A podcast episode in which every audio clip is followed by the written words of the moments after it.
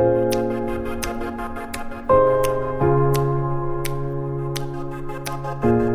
Hello and welcome back to Teach, a podcast about teaching and learning in South Australia. I'm Dale Atkinson from South Australia's Department for Education. And I'm Monique Miller, primary school teacher at Westport Primary School. This week we've launched new and improved school and preschool improvement resources to use in your planning for 2022. They include refined school improvement planning handbooks and templates, minor updates to the preschool quality improvement planning template, new scope and sequence resources and units of work, digital literacy and numeracy guidebooks and better access to data for every teacher. These resources can support your curriculum planning. To find out how you can use the resources available to you, we're at Linden Park Primary School in Adelaide's East, where they've put a big focus on improving writing. Deb O'Neill is the principal of Linden Park Primary School, and Kane Watkins is a Year 7 teacher here. Welcome to you both. Thank you. Thank you.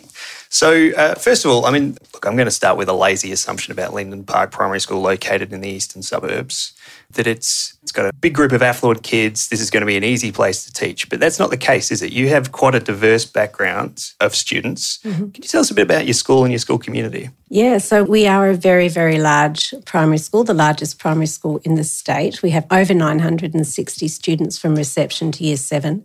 We have over 70 different cultures represented, and our English as an additional language and dialect is, is up around the 70% mark. So we are very diverse. We do have a lot of students who have extremely high expectations and families that have extremely high expectations of their students, but also of the school.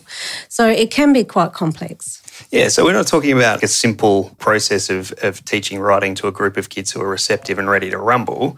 Why was writing an area that your school decided to, to focus on for improvement? Well, when we looked at our data and analysed our data, we found that our students were scoring in higher bands consistently in numeracy and reading, yet the same students were not scoring as much in higher bands in writing. And it was actually going up and down depending on the year. And so when we looked at our NAPLAN data and then we examined our PAT data, we identified that there were some gaps in writing. And those gaps we put down to basically um, teaching. And so, what we decided to do then was to improve and to work on our quality of teaching that we provided in, in writing for our students. And you have brought along your school improvement plan, uh, which is obviously the key tool that you're using within this process. Can you talk a little bit about your approach with it and how you've set it and how you're using that moving forward? So, our school improvement plan is quite detailed and we use it as a roadmap for us. So, we have a lot of staff engagement and buy in with the plan. Um, staff are instrumental in identifying what areas we need to focus on, and then they're recorded in the site improvement plan. Staff uh, then are involved in reviewing that and doing constant check in and monitoring as to how we are travelling and refining the plan if, if things aren't going quite well or things need changing, we refine the plan. What does that process of refinement look like? Because I think as we're talking here, Monique's kind of nodding her head, mm. which is obviously an experience that you uh, have had yourself. So, what does that process of refining and working with the teaching staff look like? Once we identify our priority areas, so for example, writing, we look at what resources we need to deliver that. And so, one of our major tools, which I know Kane can talk about in a minute, is around using the Bright Path assessment process. And also, something we engaged in with our whole staff was a program called Writing Plus, which was a partnership initiative around the teaching of grammar, functional and traditional grammar to our teachers, so that those teachers actually knew the aspects of writing that we needed to, to teach. When we do our Bright Path assessment, we also do an analysis of which aspects of writing are going well um, from looking at the student work and which aspects of writing we need more input in and more staff training and then we engage in another training cycle. Staff are involved in keeping track of the plan. So they, they look at the targets, they look at the success criteria in their learning teams, and then they give themselves a score whether they're on track or it needs attention or whether um, it's not on track at all.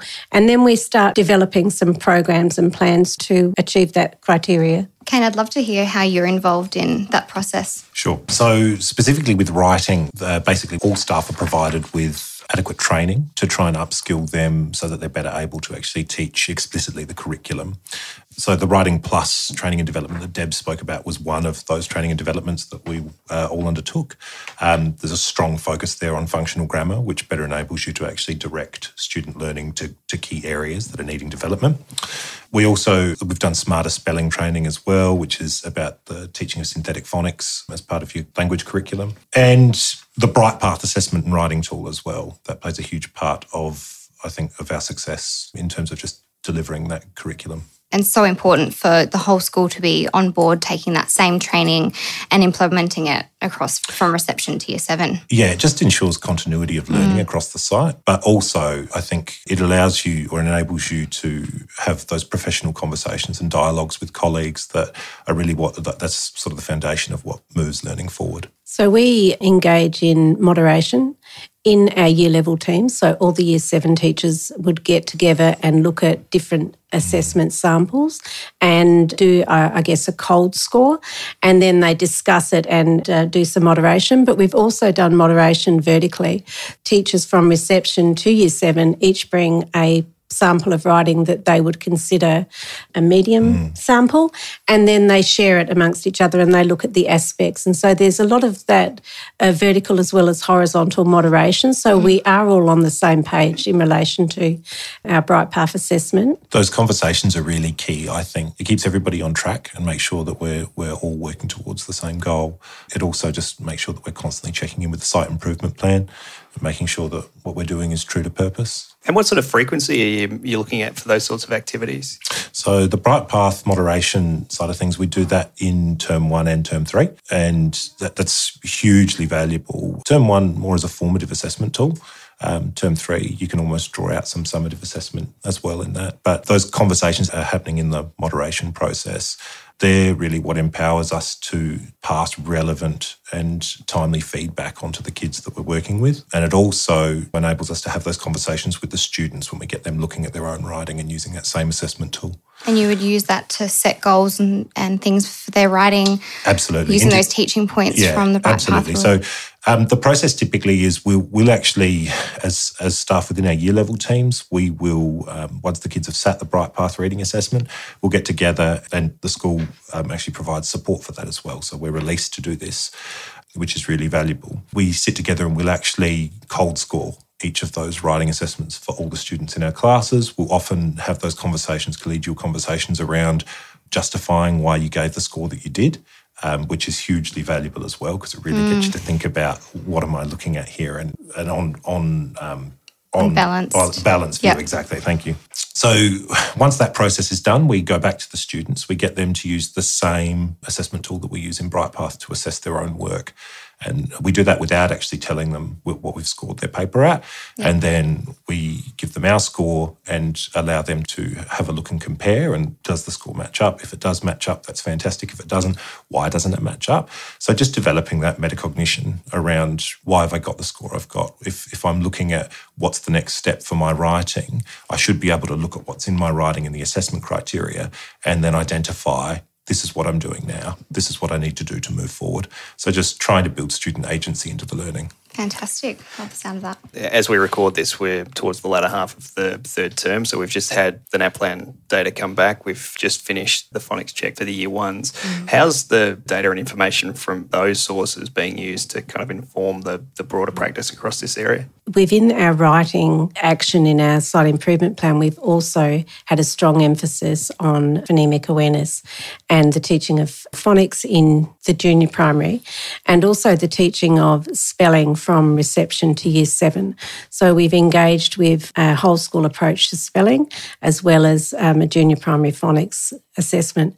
So our data so far has seen a huge increase in our achievement of phonics, where we have the majority of our students scoring well above benchmark in phonics, so scoring in 37, 38, 39 achievement.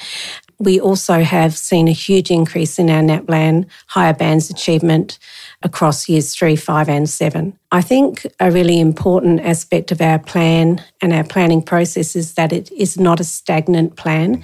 It doesn't sit in my office. For example, the smart spelling, we identified last year that our spelling achievement wasn't great across the school. So we really put a lot of effort and time. And as Kane mentioned, a lot of resourcing into uh, up our teachers in that area. We are seeing the results in our NAPLAN achievement for 2021.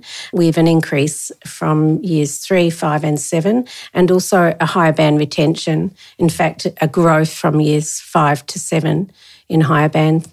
I mean, that's so encouraging yeah. and motivating in many respects, isn't it, to be able to see mm. the numbers reflecting the hard work. And it's also a really good point of celebration because our teachers engage with our plan. We're all on the same track. We, we all know what our goals are and what our achievement is. We now can go to staff and say, wow, look at what we've done. You know, this is amazing. And the students, as Kane said, the students are involved in assessing and evaluating their own achievement and setting their next steps in learning. You've already been looking at NAPLAN data and I believe you're having regular check ins and getting feedback as teachers about where to next and what are your next goals? So, we've done an analysis of the aspects of writing from NAPLAN and identified that our spelling has increased. We still need a little bit of work on our uh, cohesion. So, that then is going to be the next step for us to analyse the different aspects of the writing data that we've got and develop some plans around okay is that is that across the board? Is that a consistent area for development? And is it reflected also in our bright path assessment? So we don't just look at one data source we look at a few data sources. Mm-hmm. and then say well what do we need to do as a school to move that on? I would potentially just add to that as well that where the NAPLAN is more sort of a i think we use it more as a sort of a summative assessment tool. Mm. um, and that's really what have we done really well? And now what are the areas areas that we need to sort of look to um, improving. The Brightpath tool is um, probably more a formative assessment tool, and that's ongoing, and that actually informs the pedagogy that's going on in the classroom as well, highly individualised for each student, which is fantastic. Have you been using any of the literacy guidebooks to support with your yeah. yeah. so i can talk to that a little bit as well yeah, so our reading program in year seven and i know it's uh, used across the site as well we've taken a lot of the pedagogy that's actually explored in the literacy guidebooks and applied that to the day to day interactions in the classroom. So, an example of that would be in reading, we um, have started using book club circles where there's again high level of student agency student led discussion and the teacher really is sort of a facilitator in that group those conversations that the students are having between one another is a, another form of formative assessment where um, you're able to sort of check in and see where are the understandings relative to this this particular text and what can I do next to move this learning forward? What are some questions I could could potentially asked to prompt student thinking a little bit further? Our teachers in the early years use the literacy and numeracy continuum and to uh, make that explicit with the children, to change it into into student speak, but to use it as, I guess, setting goals. So bump it up walls in a sense, but also for students to actually see the progression of their learning as they go. With the literacy and numeracy guidebooks, we also use um, the high impact teaching strategies. And so, really important aspects of formative assessment, uh, differentiation, we've looked at at a whole site. So, how do we challenge and stretch every learner at our school is, I guess, a little bit of our mantra. Yeah, I guess the flexibility that sits within those resources to kind of take them off the shelf and, and plug aspects of them in depending on the nature of issues that you're trying to deal mm. with at a local level is is reasonably useful too. Absolutely, yeah. So you've had a school improvement plan in place, Deb, since 2019. What would you say you've learnt, and how's it evolving? What are what are you planning to do differently into the future? What I've learnt about improvement planning is that it needs to be really detailed. It needs to be student focused. So the success criteria needs to be what we would see students doing and that that is developed and written by teachers. So in our next plan, we start with what our success criteria would look like, and then we work backwards from that. So um, what we would see students doing, doing, so therefore what actions do we need to do based on analysing our current data to make that into a reality. So we're just about to start our improvement planning process for the next three years. We've done a whole school reflection on our plan. We've identified some areas that we need further um, investigation in. One of them is numeracy, for example, in the early years. And so then we'll start working on how we're going to achieve that. What resources do we need to put in place? What training do we need for teachers? And also how we share that with our community. Do you have any advice for teachers, schools, and leaders when approaching their school improvement plan? Yep, it needs to be a whole school approach. So you need to work as, as a whole school community. You need those professional conversations happening at sort of the grassroots level between teachers, but also with students. I think that it sort of needs to be a, a, cultural mm. shift towards working together as a team and breaking down traditional barriers of working in isolation from one mm. another. Not that that's here, but but um, I think if I were to give advice to any school, it would be that just embrace working as part of a team and and you know sharing your ideas.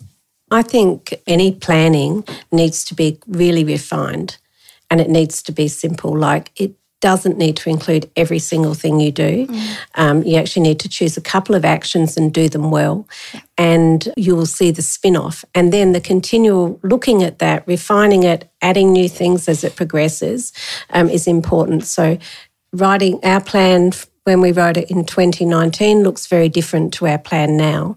Our challenge of practice is still the same. However, our actions have actually become quite refined and quite um, targeted. That way we can celebrate because we actually know that we've achieved what we set out to do. It's been a great discussion. I mean, I think the thing that's really coming through for me is the focus around the planning that sits across sort of a cascade from from a whole of site based um, kind of thing to a year level to individual classrooms, and then sort of laterally up and down. And it it seems to be something that you've managed to get the whole kind of teaching community to buy into mm. uh, and the leadership to buy into, and mm. it's um yeah, it's really impressive. Mm. Yeah, it's a cultural thing. Absolutely. I think I think our next step is, and what I'd like to see is us involving the students more in that. So bringing them to the table in the planning process and having them identify aspects of learning that we need to improve on as a site and understanding what we're doing and why we're doing it. Mm. So that is our, I think, our next step. Yeah, so the journey continues. Yeah, absolutely. Never stops. That's great. Um, thank you very much to, to Deb and Kane for your time today and for letting us uh, see your wonderful school. So keep it up. I think is, is the message. It sounds really encouraging. Thank um, you. So thanks for your time. Thank, Thank you. you. very much. It's a pleasure. As we know from the last couple of years, September is School Improvement Month at the Department for Education. Our intranet EDi has a lot of helpful resources, and they've been built because we've gone into classrooms across the state to show you how school improvement is being rolled out in schools from Barmera to Eudunda. There's planning handbooks and templates, literacy and numeracy guidebooks, and tips on how to use the improvement dashboard and achievement profiles.